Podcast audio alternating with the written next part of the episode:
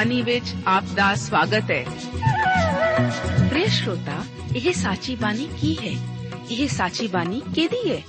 ਹੋਰ ਇਹ ਸਾਨੂੰ ਕਿੱਥੇ ਮਿਲੂਗੀ? ਸ਼ਰੋਤਾ, ਇਹ ਸਾਚੀ ਬਾਣੀ ਦਾ ਸਾਡੇ ਜੀਵਨ 'ਚ ਕੀ ਲਾਭ ਹੈ? ਇਹਦਾ ਸਾਡੇ ਜੀਵਨ 'ਚ ਕੀ ਮੋਲ ਹੈ? ਇਹ ਸਾਰੇ ਪ੍ਰਸ਼ਨਾਂ ਦਾ ਉੱਤਰ ਸਾਨੂੰ ਇੱਕੋ ਹੀ ਜਗ੍ਹਾ 'ਚ ਲੱਭ ਸਕਦਾ ਹੈ। ਹੋਰ ਉਹ ਹੈ ਜੀਵਿਤ ਵਚਨ ਧਰਮ ਸ਼ਾਸਤਰ ਬਾਈਬਲ।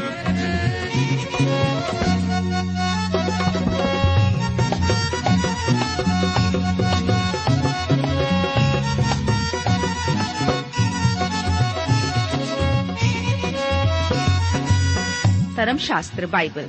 ਉਹੀ ਜੀਵਿਤ ਵਚਨ ਦਾ ਅਸੀਂ ਇਸ ਕਾਰਜਕ੍ਰਮ ਵਿੱਚ ਅਧਿਐਨ ਕਰਾਂਗੇ।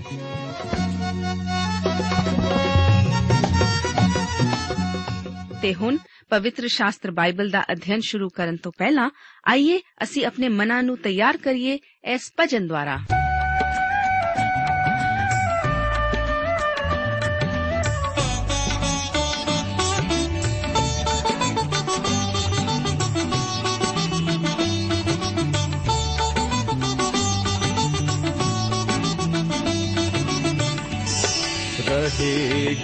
नाम सदाती कर मसीदा।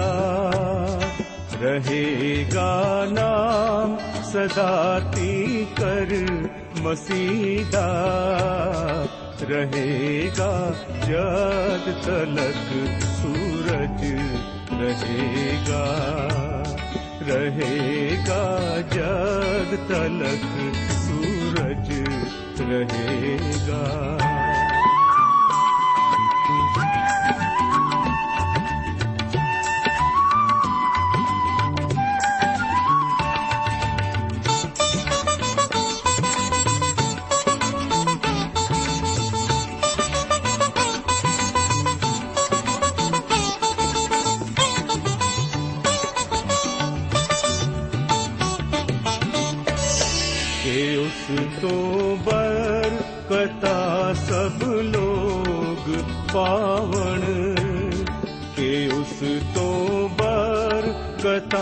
ਸਭ ਲੋਗ ਪਾਵਣ ਤੇ ਕੌਮਾ ਉਸ ਦੀਆਂ ਧੰਨਵਾਦ ਗਾਵਣ ਤੇ ਕੌਮ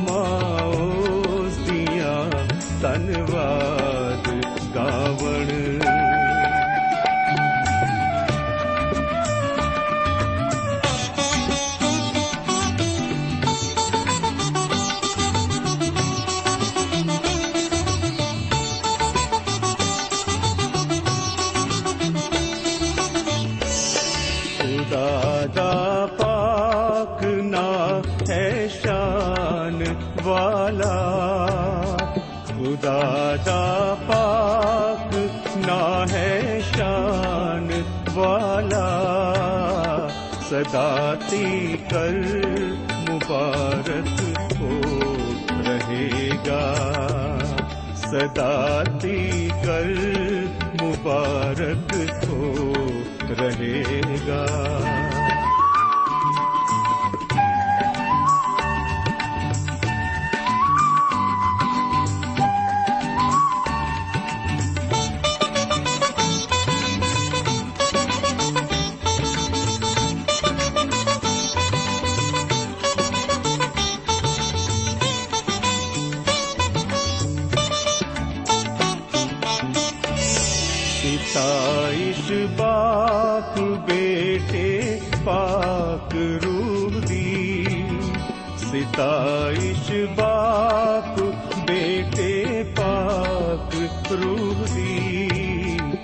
सदा तो है सदा ती कर रहेगी सदा तो है सदा ती कर रहेगी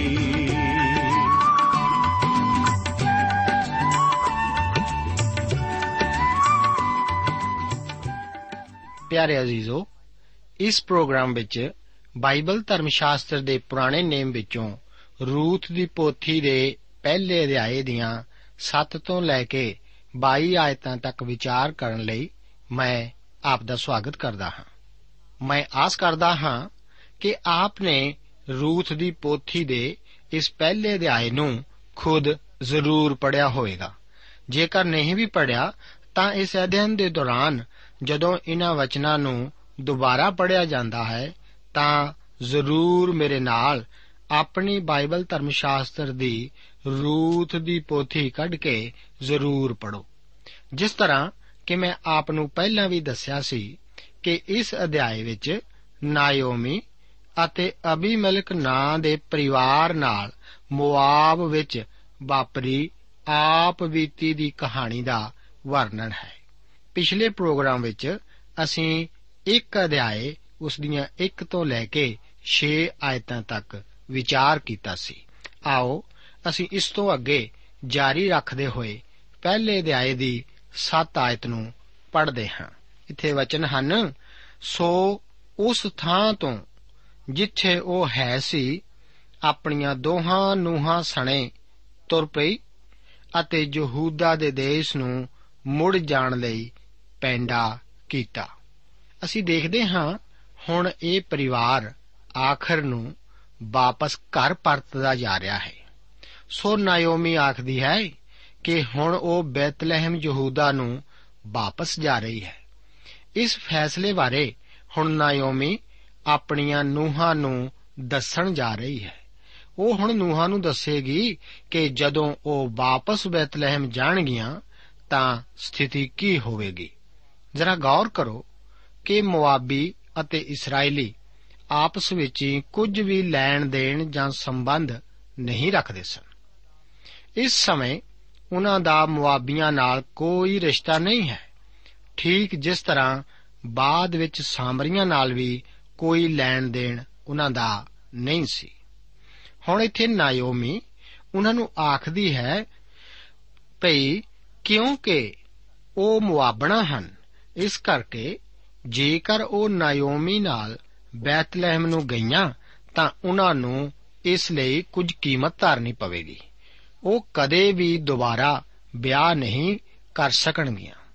ਅਤੇ ਇਹ ਤਾਂ ਮੁਟਿਆਰਾਂ ਹੀ ਸਨ, ਜਿਸ ਦਾ ਅਰਥ ਇਹ ਸੀ ਕਿ ਉਹਨਾਂ ਨੂੰ ਵਿਧਵਾਪਨ ਅਤੇ ਗਰੀਬੀ ਵਿੱਚ ਰਹਿਣਾ ਪਵੇਗਾ। ਕਿਉਂਕਿ ਜੋ ਕੁਝ ਵੀ ਨਾਓਮੀ ਦਾ ਹੈ ਸੀ, ਉਹ ਖੋ ਬੈਠੀ ਸੀ। ਅੱਗੇ 8 ਤੋਂ ਲੈ ਕੇ 11 ਆਇਤਾਂ ਦੇ ਵਚਨ ਇਸ ਪ੍ਰਕਾਰ ਹਨ। ਨਾਓਮੀ ਨੇ ਆਪਣੀਆਂ ਦੋਹਾਂ ਨੂਹਾਂ ਨੂੰ ਆਖਿਆ, ਤੁਸੀਂ ਦੋਵੇਂ ਆਪੋ ਆਪਣੇ ਮਾਪਿਆਂ ਦੇ ਜਾਓ।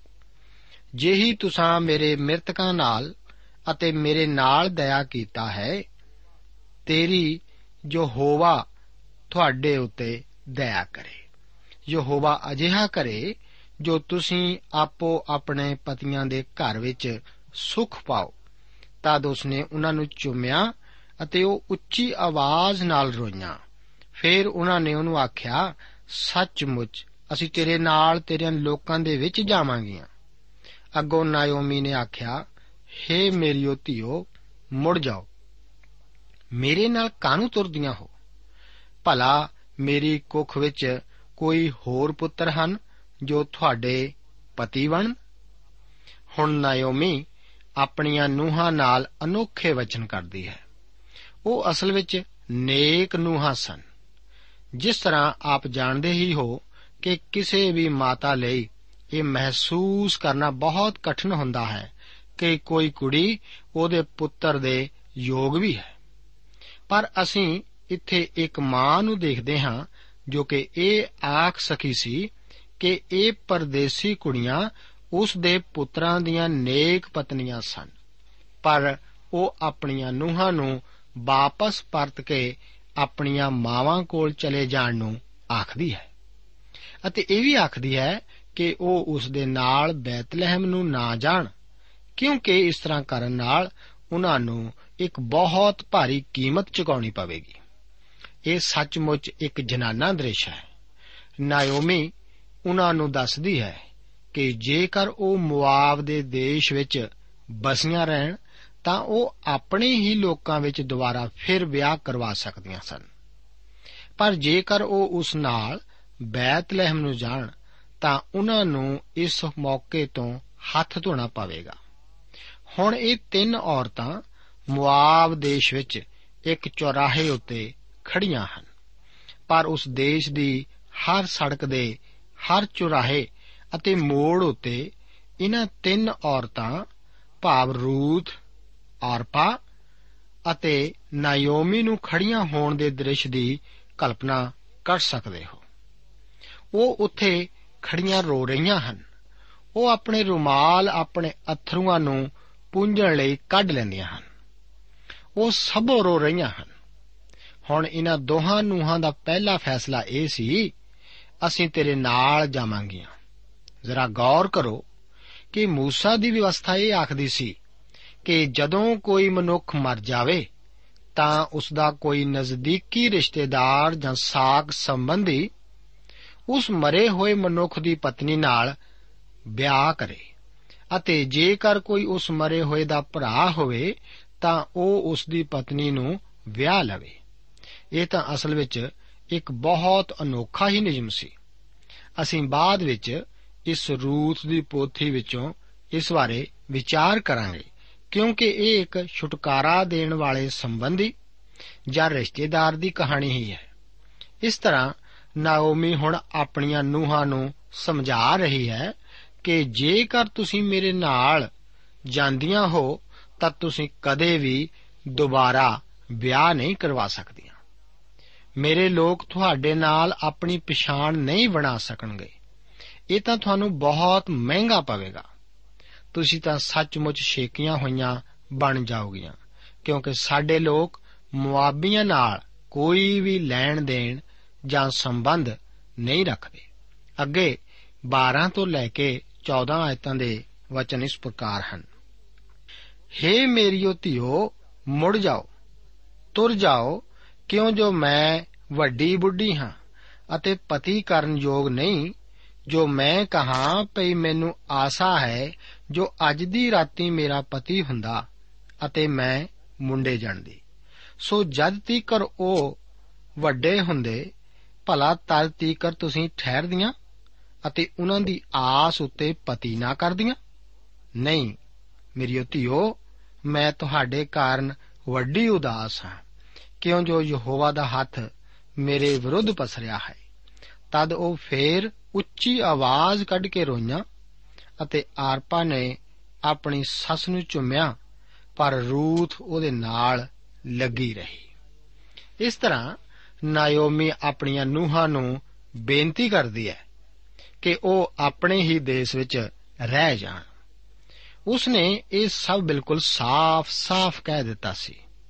ਉਸਨੇ ਕਿਹਾ ਕਿ ਜੇਕਰ ਮੇਰੇ ਹੋਰ ਪੁੱਤਰ ਵੀ ਜੰਮ ਸਕਣ, ਜੋ ਕਿ ਕਦੇ ਵੀ ਨਹੀਂ ਹੋ ਸਕਦਾ ਕੀ ਤੁਸੀਂ ਉਹਨਾਂ ਦੇ ਵੱਡੇ ਹੋਣ ਤੱਕ ਇੰਤਜ਼ਾਰ ਕਰੋਗੇ ਤੁਸੀਂ ਅਜਿਹਾ ਨਹੀਂ ਕਰਨਾ ਚਾਹੋਗੇ ਦੇਖੋ, ਨਾਇਓਮੀ ਦੇ ਪਰਿਵਾਰ ਨੂੰ ਪਰਮੇਸ਼ਵਰ ਨੇ ਸਜ਼ਾ ਦਿੱਤੀ ਸੀ ਅਤੇ ਉਹ ਨੂਹਾਂ ਨੂੰ ਦੱਸਦੀ ਹੈ ਕਿ ਉਹਨਾਂ ਨੂੰ ਹੁਣ ਇਹ ਸਹਿਣ ਕਰਨੀ ਹੀ ਪਵੇਗੀ।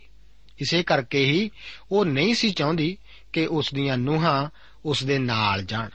ਇਸ ਤੋਂ ਬਾਅਦ ਉਹਨਾਂ ਦੇ ਅਲੱਗ-ਅਲੱਗ ਹੋਣ ਦਾ ਦ੍ਰਿਸ਼ ਹੈ।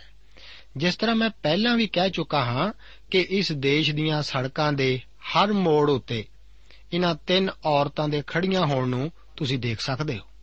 ਪਰ ਸ਼ਾਇਦ ਅਸੀਂ ਉਹਨਾਂ ਨੂੰ ਰੋਂਦੀਆਂ ਵੇਖ ਕੇ ਅੱਗੇ ਤੁਰੇ ਜਾਂਦੇ ਅਤੇ ਆਖਦੇ ਕਿ ਇਹ ਤਾਂ ਕੁਝ ਜ਼ਿਆਦਾ ਮਹੱਤਵਪੂਰਨ ਘਟਨਾ ਨਹੀਂ ਹੋ ਰਹੀ ਹੈ। ਪਰ ਮੇਰੇ ਦੋਸਤ, ਮੈਂ ਆਪ ਨੂੰ ਦੱਸਦਾ ਹਾਂ ਕਿ ਇੱਥੇ ਲਿਆ ਗਿਆ ਫੈਸਲਾ ਹੀ ਇਹ ਨਿਰਧਾਰਤ ਕਰਨ ਜਾ ਰਿਹਾ ਸੀ ਕਿ ਕੀ ਯੀਸ਼ੂ ਮਸੀਹ ਜੀ ਦਾ ਜਨਮ ਬੈਤਲਹਿਮ ਵਿੱਚ ਹੋਵੇਗਾ ਕਿ ਨਹੀਂ। ਅਤੇ ਜੇਕਰ ਠੀਕ ਫੈਸਲਾ ਇੱਥੇ ਨਾ ਲਿਆ ਗਿਆ ਹੁੰਦਾ, ਤਾਂ ਸ਼ਾਇਦ ਜੋਤਸ਼ੀਆਂ ਨੂੰ ਸੰਦੇਸ਼ ਭੇਜਣਾ ਪੈਂਦਾ ਕਿ ਬੈਤਲਹਿਮ ਨੂੰ ਨਾ ਆਇਓ, ਕਿਉਂਕਿ ਮਸੀਹ ਉੱਥੇ ਪੈਦਾ ਨਹੀਂ ਹੋਵੇਗਾ। ਹੋ ਸਕਦਾ ਹੈ ਕਿ ਸਾਨੂੰ ਇਹ ਜ਼ਿਆਦਾ ਮਹੱਤਵਪੂਰਨ ਨਾ ਜਾਪੇ। ਪਰ ਇਹ ਤਾਂ ਇੱਕ ਠੀਕ ਫੈਸਲਾ ਹੀ ਲਿਆ ਗਿਆ ਸੀ। ਅਸੀਂ ਦੇਖਦੇ ਹਾਂ, ਆਰਪਾ ਨੇ ਨਾਇਓਮੀ ਨੂੰ ਚੁੰਮਿਆ, ਪਰ ਰੂਥ ਉਹਦੇ ਨਾਲ ਲੱਗੀ ਰਹੀ ਅਤੇ ਆਰਪਾ ਪਰਤ ਗਈ ਅਤੇ ਨਾਇਓਮੀ ਨੇ ਠੀਕ ਇਹੋ ਹੀ ਕਿਹਾ ਸੀ 15 ਤੋਂ ਲੈ ਕੇ 17 ਆਇਤਾਂ ਦੇ ਵਚਨਾਂ ਵਿੱਚ ਪਰਮੇਸ਼ਵਰ ਦੇ ਬਾਣੀ ਦੱਸਦੀ ਹੈ, ਤਦ ਉਹ ਫੇਰ ਉੱਚੀ ਆਵਾਜ਼ ਕੱਢ ਕੇ ਰੋਈਆਂ। ਅਤੇ ਤਦ ਲਿਖਿਆ ਹੈ, ਤਦ ਉਹ ਬੋਲੀ, ਵੇਖ, ਤੇਰੀ ਜਠਾਣੀ ਆਪਣੇ ਟੱਬਰ ਅਤੇ ਦੇਵਤਿਆਂ ਵੱਲ ਮੁੜ ਗਈ ਹੈ। ਤੂੰ ਵੀ ਆਪਣੀ ਜਠਾਣੀ ਦੇ ਮਗਰ ਮੁੜ ਜਾ। ਪਰ ਰੂਥ ਬੋਲੀ, ਮੇਰੇ ਅੱਗੇ ਤਰਲੇ ਨਾ ਪਾ। ਜੋ ਮੈਂ ਤੈਨੂੰ ਇਕੱਲਿਆਂ ਛੱਡਾਂ ਅਤੇ ਮਗਰੋਂ ਮੁੜਾਂ, ਕਿਉਂ ਜੋ ਜਿੱਥੇ ਤੂੰ ਜਾਵੇਂਗੀ, ਉੱਥੇ ਹੀ ਮੈਂ ਜਾਵਾਂਗੀ। ਅਤੇ ਜਿੱਥੇ ਤੂੰ ਰਹੇਂਗੀ, ਉੱਥੇ ਹੀ ਮੈਂ ਰਹਾਂਗੀ। ਤੇਰੇ ਲੋਕ ਸੋ ਮੇਰੇ ਲੋਕ, ਅਤੇ ਤੇਰਾ ਪਰਮੇਸ਼ਵਰ ਸੋ ਮੇਰਾ ਪਰਮੇਸ਼ਵਰ ਹੋਵੇਗਾ। ਜਿੱਥੇ ਤੂੰ ਮਰੇਂਗੀ, ਉੱਥੇ ਮੈਂ ਮਰਾਂਗੀ, ਅਤੇ ਉੱਥੇ ਹੀ ਮੈਂ ਦੱਬੀ ਜਾਵਾਂਗੀ। ਯਹੋਵਾ ਮੇਰੇ ਨਾਲ ਅਜਿਹਾ ਹੀ ਕਰੇ, ਅਤੇ ਇਹਦੇ ਨਾਲੋਂ ਵੀ ਵਧੇਕ ਜੇ ਕਦੀ ਮੌਤ ਤੋਂ ਛੁੱਟ। ਕੋਈ ਹੋਰ ਕਾਰਨ ਮੈਨੂੰ ਤੇਥੋਂ ਵੱਖਰੀ ਕਰੇ। ਆਰਪਾ ਨੇ ਵਾਪਸ ਪਰਤਣ ਦਾ ਫੈਸਲਾ ਕੀਤਾ। ਦੇਖੋ ਉਸ ਦਾ ਪਰਮੇਸ਼ਰ ਵਾਸਤੇ ਕੀਤਾ ਫੈਸਲਾ, ਠੀਕ ਨਹੀਂ ਸੀ। ਉਹ ਵਾਪਸ ਬੁੱਤ ਪ੍ਰਸਤੀ ਵਿੱਚ ਚਲੇ ਜਾਂਦੀ ਹੈ। ਇਸ ਤਰ੍ਹਾਂ ਉਹ ਧਰਮ ਸ਼ਾਸਤਰ ਦੇ ਪੰਨਿਆਂ ਵਿੱਚੋਂ ਵੀ ਅਲੋਪ ਹੋ ਜਾਂਦੀ ਹੈ। ਪਰ ਰੂਤ ਨੇ ਪਰਮੇਸ਼ਵਰ ਲਈ ਫੈਸਲਾ ਕੀਤਾ ਅਤੇ ਇਹ ਫੈਸਲਾ ਹਮੇਸ਼ਾ ਹਮੇਸ਼ਾ ਵਾਸਤੇ ਅਟਲ ਫੈਸਲਾ ਸੀ। ਅਸੀਂ ਦੇਖਦੇ ਹਾਂ ਕਿ ਉਸ ਦੇ ਨਾਂ ਦਾ ਜ਼ਿਕਰ ਨਵੇਂ ਨੇਮ ਦੇ ਠੀਕ ਪਹਿਲੇ ਅਧਿਆਏ ਵਿੱਚ ਹੀ ਦੁਹਰਾਇਆ ਗਿਆ ਹੈ। ਉਸ ਦਾ ਨਾਂ ਮਸੀਹ ਦੀ ਕੁਲਪਤਰੀ ਵਿੱਚ ਦਰਜ ਹੈ। ਹੁਣ ਨਾਓਮੀ ਉਸ ਨੂੰ ਆਖਦੀ ਹੈ ਅਤੇ ਪਰਖਦੀ ਹੈ ਕਿ ਮਤੇ ਉਹ ਸੱਚੀ ਹੈ ਜਾਂ ਨਹੀਂ। ਉਹ ਉਸ ਨੂੰ ਆਪਣੀ ਦਰਾਣੀ ਨਾਲ ਆਪਣੇ ਦੇਵਤਿਆਂ ਕੋਲ ਚਲੇ ਜਾਣ ਲਈ ਆਖਦੀ ਹੈ। ਪਰ ਉਸ ਦਾ ਫੈਸਲਾ ਠੀਕ, ਪਰਮੇਸ਼ਵਰ ਲਈ ਅਤੇ ਅਟਲ ਸੀ। ਦੋਸਤ, ਇਹ ਹੀ ਸੱਚੀ ਤੋਬਾ ਹੈ।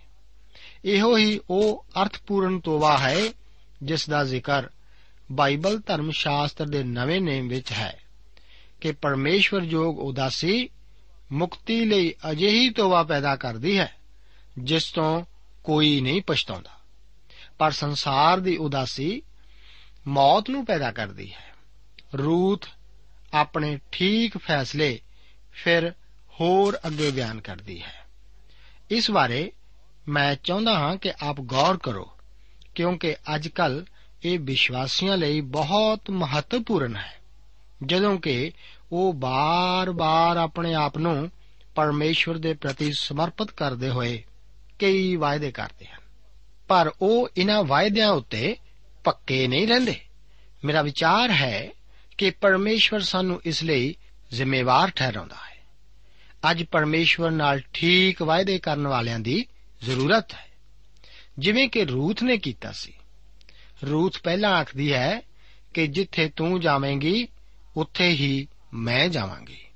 ਭਾਵ ਮੈਂ ਆਪਣੇ ਫੈਸਲੇ ਦੇ ਅਨੁਸਾਰ ਤੇਰੇ ਨਾਲ ਹੀ ਜਾਵਾਂਗੀ।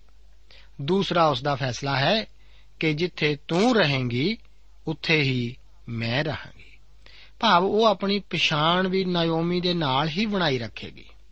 ਉਹ ਆਖਦੀ ਹੈ ਕਿ ਮੈਂ ਤੇਰੀ ਗਰੀਬੀ ਨੂੰ ਕਬੂਲ ਕਰਾਂਗੀ। ਉਸ ਦਾ ਤੀਸਰਾ ਬਿਆਨ ਹੈ ਕਿ ਤੇਰੇ ਲੋਕ ਸੋ ਮੇਰੇ ਲੋਕ।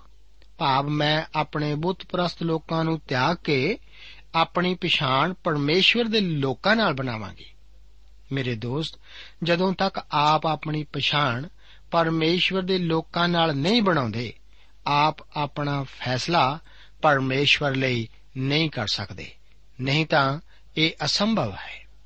ਰੂਥ ਇਸ ਤੋਂ ਜਾਣੂ ਸੀ। ਉਸਨੇ ਕਿਹਾ ਕਿ ਤੂੰ ਆਖਦੀ ਹੈ ਕਿ ਮੈਂ ਛੇਕੀ ਜਾਵਾਂਗੀ। ਠੀਕ ਹੈ, ਮੈਂ ਛੇਕੀ ਹੋਈ ਹੋਵਾਂਗੀ, ਪਰ ਤੇਰੇ ਲੋਕ ਮੇਰੇ ਲੋਕ ਹੋਣਗੇ। ਅਤੇ ਫਿਰ ਚੌਥਾ ਬਿਆਨ ਹੈ ਕਿ ਤੇਰਾ ਪਰਮੇਸ਼ਵਰ ਮੇਰਾ ਪਰਮੇਸ਼ਵਰ ਹੋਵੇਗਾ। ਹੁਣ ਮੈਂ ਇਸ ਦੀ ਵਿਆਖਿਆ ਕਰ ਸਕਦਾ ਹਾਂ ਕਿ ਇਸ ਲੜਕੀ ਰੂਥ ਨੇ ਉਸ ਬਿਮਾਰ ਲੜਕੇ ਨਾਲ ਵਿਆਹ ਕਰਨ ਦਾ ਫੈਸਲਾ ਕਿਉਂ ਕੀਤਾ ਸੀ, ਜੋ ਵਾਅਦੇ ਦੇ ਦੇਸ਼ ਵਿੱਚੋਂ, ਜੋ ਕਿ ਰੋਟੀ ਅਤੇ ਉਸ ਦਾ ਘਰ ਸੀ, ਉਸ ਵਿੱਚੋਂ ਆ ਕੇ ਉਸ ਦੇ ਗਵਾਂਡ ਵਿੱਚ ਵਸਿਆ ਸੀ। ਇਸ ਦਾ ਕਾਰਨ ਜੋ ਸਾਫ਼-ਸਾਫ਼ ਦਿਸਦਾ ਹੈ, ਉਹ ਤਾਂ ਹੁਣ ਸਾਫ਼-ਸਾਫ਼ ਜ਼ਾਹਿਰ ਹੈ। ਇਹ ਤਾਂ ਪਹਿਲੀ ਵਾਰ ਹੀ ਸੀ ਕਿ ਉਸ ਨੇ ਜਿਉਂਦੇ ਅਤੇ ਸੱਚੇ ਪਰਮੇਸ਼ਰ ਬਾਰੇ ਸੁਣਿਆ ਸੀ। ਉਸ ਦੀ ਮੁਲਾਕਾਤ ਇੱਕ ਇਹੋ ਜਿਹੇ ਪਰਿਵਾਰ ਨਾਲ ਹੋਈ ਜਿਸ ਨੂੰ ਜ਼ਿੰਦਾ ਅਤੇ ਸੱਚੇ ਪਰਮੇਸ਼ਵਰ ਦਾ ਗਿਆਨ ਸੀ ਅਤੇ ਉਸਨੇ ਉਸ ਪਰਿਵਾਰ ਵਿੱਚ ਇਸ ਕਰਕੇ ਵਿਆਹ ਕਰਵਾਇਆ ਕਿਉਂਕਿ ਹੁਣ ਉਹ ਜਿਉਂਦੇ ਅਤੇ ਸੱਚੇ ਪਰਮੇਸ਼ਰ ਬਾਰੇ ਜਾਣ ਚੁੱਕੀ ਸੀ। ਉਹ ਆਖਦੀ ਹੈ ਕਿ ਤੇਰਾ ਪਰਮੇਸ਼ਵਰ ਮੇਰਾ ਪਰਮੇਸ਼ਵਰ ਹੋਵੇਗਾ। ਉਸਨੇ ਦੇਖੋ ਕਿਹੋ ਜਿਹਾ ਫੈਸਲਾ ਕੀਤਾ ਹੈ। ਸਿਰਫ ਇਹੋ ਹੀ ਨਹੀਂ ਉਹ ਤਾਂ ਆਖਦੀ ਹੈ ਕਿ ਜਿੱਥੇ ਤੂੰ ਮਰੇਂਗੀ, ਉੱਥੇ ਮੈਂ ਮਰਾਂਗੀ। ਇਹ ਰੂਥ ਲਈ ਹੋਰ ਵੀ ਜ਼ਿਆਦਾ ਅਰਥਪੂਰਨ ਸੀ। ਇਸ ਨਾਲੋਂ ਵੀ ਵੱਧ ਜਿੰਨਾ ਕਿ ਇਹ ਅੱਜ ਮੇਰੇ ਅਤੇ ਆਪ ਲਈ ਹੈ। ਜੋ ਕੁਝ ਉਸ ਦੇ ਕਹਿਣ ਦਾ ਭਾਵ ਹੈ, ਉਹ ਹੈ, ਇਸਰਾਇਲ ਦੀ ਆਸ ਮੇਰੀ ਆਸ ਹੈ। ਗੌਰ ਕਰੋ ਕਿ ਇੱਕ ਇਸرائیਲੀਆਂ ਦਾ ਵਿਸ਼ਵਾਸ ਸੀ ਕਿ ਇੱਕ ਦਿਨ ਉਹ ਮੁਰਦਿਆਂ ਵਿੱਚੋਂ ਉਠਾਇਆ ਜਾਵੇਗਾ। ਅਤੇ ਉਸ ਦੇਸ਼ ਵਿੱਚ ਜ਼ਿੰਦਾ ਰਹੇਗਾ। ਅਬਰਾਹਮ ਦੀ ਇਹੋ ਆਸ ਸੀ। ਉਸਨੇ ਕਦੇ ਵੀ ਇਹ ਵਿਸ਼ਵਾਸ ਨਹੀਂ ਸੀ ਕੀਤਾ ਕਿ ਉਹ ਸਵਰਗ ਵਿੱਚ ਜਾ ਰਿਹਾ ਸੀ। ਉਸ ਦਾ ਵਿਸ਼ਵਾਸ ਸੀ ਕਿ ਉਹ ਠੀਕ ਇਸ ਧਰਤੀ ਉੱਤੇ ਇੱਥੇ ਮੁਰਦਿਆਂ ਵਿੱਚੋਂ ਜਿਵਾ ਲਿਆ ਜਾਵੇਗਾ। ਇਹੋ ਹੀ ਕਾਰਨ ਸੀ ਕਿ ਉਸਨੇ ਮਕਪੇਲਾ ਦੀ ਗੁਫਾ ਖਰੀਦੀ ਸੀ ਅਤੇ ਸਾਰਾ ਨੂੰ ਉੱਥੇ ਦਫਨਾਇਆ ਸੀ ਅਤੇ ਆਪ ਵੀ ਉੱਥੇ ਦਫਨਾਇਆ ਗਿਆ ਸੀ। ਇਸਹਾਕ ਦੀ ਵੀ ਇਹੋ ਹੀ ਆਸ ਸੀ ਅਤੇ ਬੁੱਢੇ ਯਾਕੂਬ ਦੀ ਵੀ, ਜੋ ਕਿ ਹੇਠਾਂ ਮਿਸਰ ਦੇਸ਼ ਵਿੱਚ ਮਰਿਆ ਸੀ। ਉਸਨੇ ਕਿਹਾ ਸੀ ਕਿ ਮੇਰੀ ਖਾਹਿਸ਼ ਇਹੋ ਹੀ ਹੈ ਕਿ ਉਹ ਵੀ ਉੱਥੇ ਹੀ ਦਫਨਾਇਆ ਜਾਵੇ, ਜਿੱਥੇ ਕਿ ਉਸਦੇ ਪਿਓ ਦਾਦੇ ਦਫਨਾਏ ਗਏ ਸਨ। ਇਹ ਇਸੇ ਕਰਕੇ ਸੀ ਕਿਉਂਕਿ ਉਹਨਾਂ ਨੂੰ ਮੁਰਦਿਆਂ ਵਿੱਚੋਂ ਜਿਲਾਏ ਜਾਣ ਦੀ ਆਸ ਸੀ। ਉਹਨਾਂ ਨੂੰ ਇੱਕ ਇਹੋ ਜਿਹੇ ਸ਼ਹਿਰ ਦੀ ਭਾਲ ਸੀ ਜਿਸ ਦਾ ਬਣਾਉਣ ਵਾਲਾ ਅਤੇ ਉਸਾਰਨ ਵਾਲਾ ਖੁਦ ਪਰਮੇਸ਼ਵਰ ਹੀ ਹੈ। ਇੱਕ ਦਿਨ ਇਹ ਤਾਂ ਇਸ ਧਰਤੀ ਉੱਤੇ ਸੱਚ ਹੀ ਹੋਵੇਗਾ। ਇਹ ਪੁਰਾਣੇ ਨੇਮ ਦੀ ਆਸ ਹੈ। ਜਦੋਂ ਕਿ ਯੀਸ਼ੂ ਜੀ ਨੇ ਯੋਹੰਨਾ ਦੀ ਇੰਜੀਲ ਉਸ ਦਾ 14 ਅਧਿਆਏ ਅਤੇ ਉਸ ਦੀ 2 ਆਇਤ ਵਿੱਚ ਚੁਬਾਰੇ ਵਿੱਚ ਆਪਣੇ ਚੇਲਿਆਂ ਨੂੰ ਕਿਹਾ ਸੀ ਕਿ ਮੈਂ ਤੁਹਾਡੇ ਲਈ ਇੱਕ ਜਗ੍ਹਾ ਤਿਆਰ ਕਰਨ ਜਾਂਦਾ ਹਾਂ, ਜੋ ਕਿ ਇਸ ਧਰਤੀ ਤੋਂ ਪਰੇ ਸੀ। ਗੌਰ ਕਰੋ ਕਿ ਇਹ ਤਾਂ ਇੱਕ ਬਿਲਕੁਲ ਨਵੀਂ ਆਸ ਹੀ ਹੈ। ਪਰਮੇਸ਼ਵਰ ਦਾ ਅਬਰਾਹਮ ਨਾਲ ਕੀਤਾ ਵਾਅਦਾ, ਉਸ ਨੂੰ ਇਸ ਧਰਤੀ ਉੱਤੇ ਇੱਕ ਅਬਦੀ ਘਰ ਦੇਣ ਦਾ ਸੀ। ਅਤੇ ਰੂਥ ਨੇ ਕਿਹਾ ਸੀ ਕਿ ਉਹ ਸਿਰਫ ਉੱਥੇ ਹੀ ਮਰੇਗੀ, ਜਿੱਥੇ ਕਿ ਨਾਇਓਮੀ ਮਰੇਗੀ, ਪਰ ਉਹ ਤਾਂ ਉੱਥੇ ਦੱਬੀ ਵੀ ਜਾਵੇਗੀ। ਗੌਰ ਕਰੋ ਕਿ ਉਸ ਦੀ ਆਸ ਤਾਂ ਉਸ ਧਰਤੀ ਦੀ ਸੀ ਠੀਕ ਜਿਵੇਂ ਕਿ ਅਬਰਾਹਮ, ਇਸਹਾਕ ਅਤੇ ਯਾਕੂਬ ਦੀ ਆਸ ਸੀ। ਹੁਣ ਉਸ ਕੋਲ ਪਰਮੇਸ਼ਵਰ ਪੁਰਾਣੇ ਨੇਮ ਦੀ ਆਸ ਨੂੰ ਰੱਖਦਾ ਹੈ। ਅੱਗੇ ਉਸ ਦੇ ਫੈਸਲੇ ਦਾ ਸੱਤਵਾਂ ਭਾਗ ਇਹ ਹੈ ਕਿ ਯਹੋਵਾ ਮੇਰੇ ਨਾਲ ਅਜਿਹਾ ਹੀ ਕਰੇ ਅਤੇ ਇਸ ਦੇ ਨਾਲੋਂ ਵੀ ਵਧੇਕ, ਜੇ ਕਦੀ ਮੌਤ ਤੋਂ ਛੁੱਟ ਕੋਈ ਹੋਰ ਕਾਰਨ ਮੈਨੂੰ ਤੇਥੋਂ ਵੱਖਰੀ ਕਰੇ। ਦੇਖੋ ਕਿ ਰੂਸ ਦਾ ਇਹ ਫੈਸਲਾ ਇੱਕ ਘੰਟੇ ਜਾਂ ਇੱਕ ਦਿਨ ਵਾਸਤੇ ਨਾ ਹੋ ਕੇ ਇਹ ਤਾਂ ਸਦਾ ਵਾਸਤੇ ਹੈ। ਅਸੀਂ ਇੱਥੇ ਇਸ ਵਿੱਚ ਰੂਸ ਦੀ ਅਸਲੀ ਅਤੇ ਸੱਚੀ ਤੋਬਾ ਬਾਰੇ ਦੇਖਦੇ ਹਾਂ। ਅਸੀਂ ਅੱਜਕੱਲ ਜੋ ਵੀ ਤੋਬਾ ਬਾਰੇ ਸੁਣਦੇ ਹਾਂ, ਉਸ ਦਾ ਭਾਵ ਕੁਝ ਕੁ ਹੰਝੂਆਂ ਨੂੰ ਬਹਾਉਣ ਤੋਂ ਵੱਧ ਹੋਰ ਕੁਝ ਨਹੀਂ ਹੁੰਦਾ।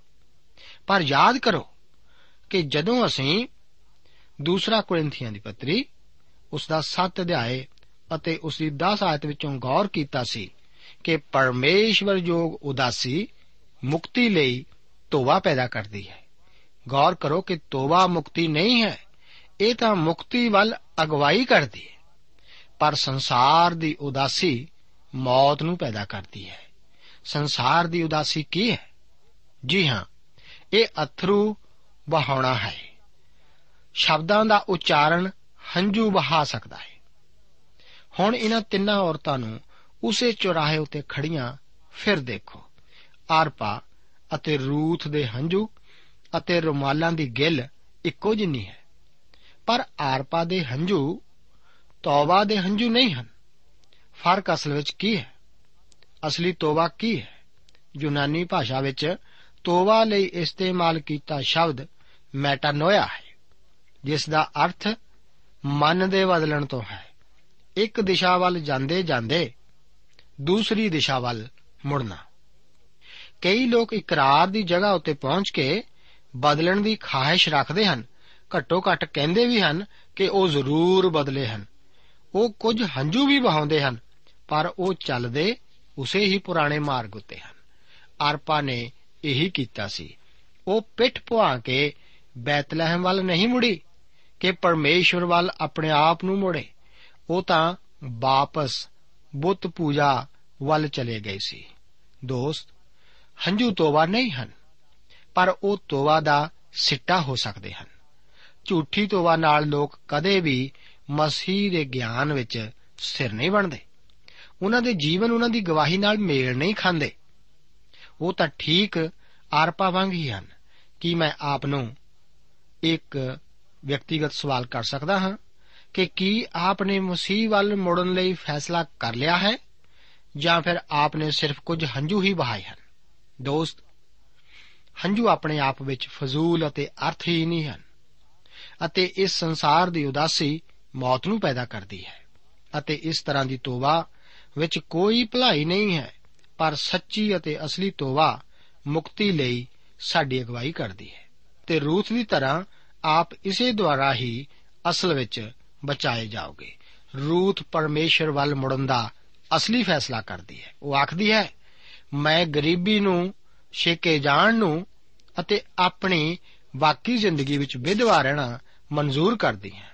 ਉਹ ਇਹ ਸਭ ਕੁਝ ਪ੍ਰਭੂ ਵੱਲ ਮੁੜਨ ਦਾ ਫੈਸਲਾ ਕਰਕੇ ਮਨਜ਼ੂਰ ਕਰਨ ਦੀ ਖਾਹਿਸ਼ ਰੱਖਦੀ ਸੀ। ਇਹ ਫੈਸਲਾ ਕਰਦੀ ਹੈ ਕਿ ਉਹ ਵਾਪਸ ਨਾਇਓਮੀ ਨਾਲ ਬੈਤਲਹਿਮ ਨੂੰ ਜਾਵੇਗੀ। ਨਾਇਓਮੀ ਵੀ ਉਸ ਦੇ ਫੈਸਲੇ ਨੂੰ ਜਾਣਦੀ ਸੀ, ਇਸ ਕਰਕੇ ਉਹ ਉਸ ਨੂੰ ਜ਼ਿਆਦਾ ਕੁਝ ਨਹੀਂ ਆਖਦੀ।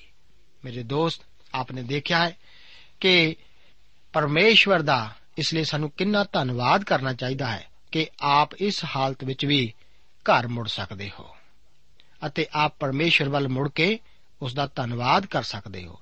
ਉਹ ਆਪ ਨੂੰ ਪਹਿਲਾਂ ਨਾਲੋਂ ਵੀ ਵੱਧ ਬਰਕਤ ਦੇਵੇਗਾ। ਨਾਇਓਮੀ ਹੁਣ ਆਪਣੀਆਂ ਸਹੇਲੀਆਂ ਨੂੰ ਆਖਦੀ ਹੈ ਕਿ ਉਹ ਉਸ ਨੂੰ ਮਾਰਾ ਆਖਣ। ਨਾਇਓਮੀ ਨਹੀਂ। ਪਰ ਉਹ ਨਾਇਓਮੀ ਹੋ ਕੇ ਵੀ ਪਰਤੀ। ਉਹਨਾਂ ਨੇ ਉਸ ਦਾ ਨਾਂ ਨਹੀਂ ਬਦਲਿਆ। ਪਰਮੇਸ਼ਵਰ ਆਪ ਨੂੰ ਅੱਜ ਦੇ ਇਹਨਾਂ ਵਚਨਾਂ ਨਾਲ ਬਰਕਤ ਦੇਵੇ। ਦੋਸਤੋ, ਸਾਨੂੰ ਉਮੀਦ ਹੈ ਕਿ ਇਹ ਕਾਰਜਕ੍ਰਮ ਤੁਹਾਨੂੰ ਪਸੰਦ ਆਇਆ ਹੋਵੇਗਾ। ਤੇ ਇਹ ਕਾਰਜਕ੍ਰਮ ਸੁਣ ਕੇ ਤੁਹਾਨੂੰ ਬਰਕਤਾਂ ਮਿਲੀਆਂ ਹੋਣਗੀਆਂ। ਜੇ ਤੁਸੀਂ ਇਹ ਕਾਰਜਕ੍ਰਮ ਦੇ ਬਾਰੇ ਕੁਝ ਪੁੱਛਣਾ ਚਾਹੁੰਦੇ ਹੋ, ਤੇ ਸਾਨੂੰ ਇਸ ਪਤੇ ਤੇ ਲਿਖੋ। Program Sachi Bani, post box number 1715 sector 36 Chandigarh 160036 ਪਤਾ ਇੱਕ ਵਾਰ ਫੇਰ ਸੁਣ ਲਓ program Sachi Bani post box number 1715 sector 36 Chandigarh 160036 ਸਾਡਾ ਈਮੇਲ ਪਤਾ ਹੈ punjabi ttb at twr dot in ਪਤਾ ਇੱਕ ਵਾਰ ਫੇਰ ਸੁਣ ਲਓ punjabi ttb at twr dot in. ਹੁਣ ਸਾਡੇ ਪ੍ਰੋਗਰਾਮ ਦਾ ਸਮੇਂ ਸਮਾਪਤ ਹੁੰਦਾ ਹੈ। ਉਮੀਦ ਹੈ ਅਗਲੇ ਪ੍ਰੋਗਰਾਮ ਵਿੱਚ ਤੁਹਾਡੇ ਨਾਲ ਫੇਰ ਪੇਂਟ ਹੋਏਗੀ। ਰੱਬ ਤੁਹਾਨੂੰ ਬਰਕਤ ਦੇ